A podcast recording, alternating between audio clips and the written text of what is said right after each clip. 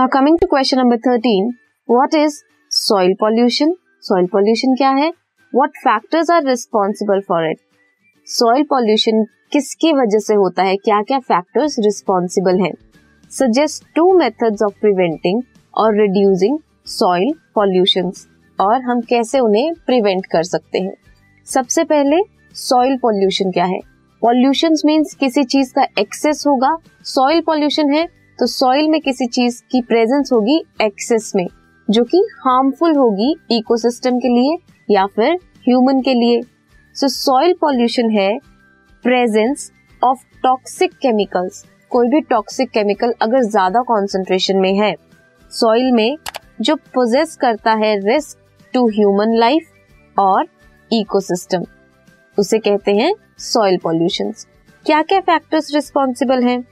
Deforestation होगी means पेड़ को काटते रहेंगे एंड जिसकी वजह से सॉइल इरोजन होगी।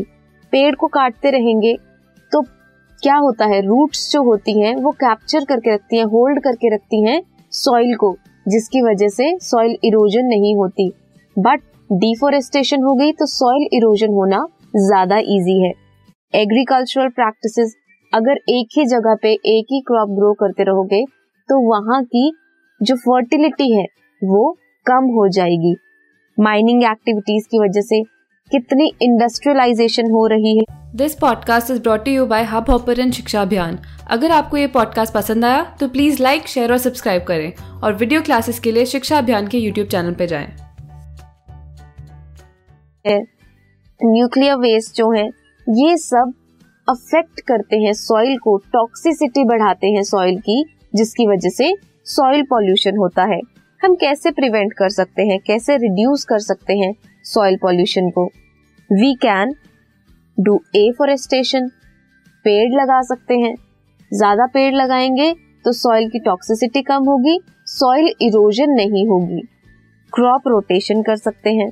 क्रॉप रोटेशन मीन्स एक क्रॉप लगाई, फिर दूसरी क्रॉप लगाई, तीसरी क्रॉप लगाई इससे क्या होगा? जो एक क्रॉप है, वो सॉइल को कुछ न्यूट्रिएंट्स देगी सॉइल उससे कुछ न्यूट्रिएंट लेगी तो एक ही टाइम पे सॉइल के सभी न्यूट्रिएंट एक ही प्लांट नहीं लेगा, जिसकी वजह से न्यूट्रिएंट्स की अवेलेबिलिटी रहेगी सॉइल में।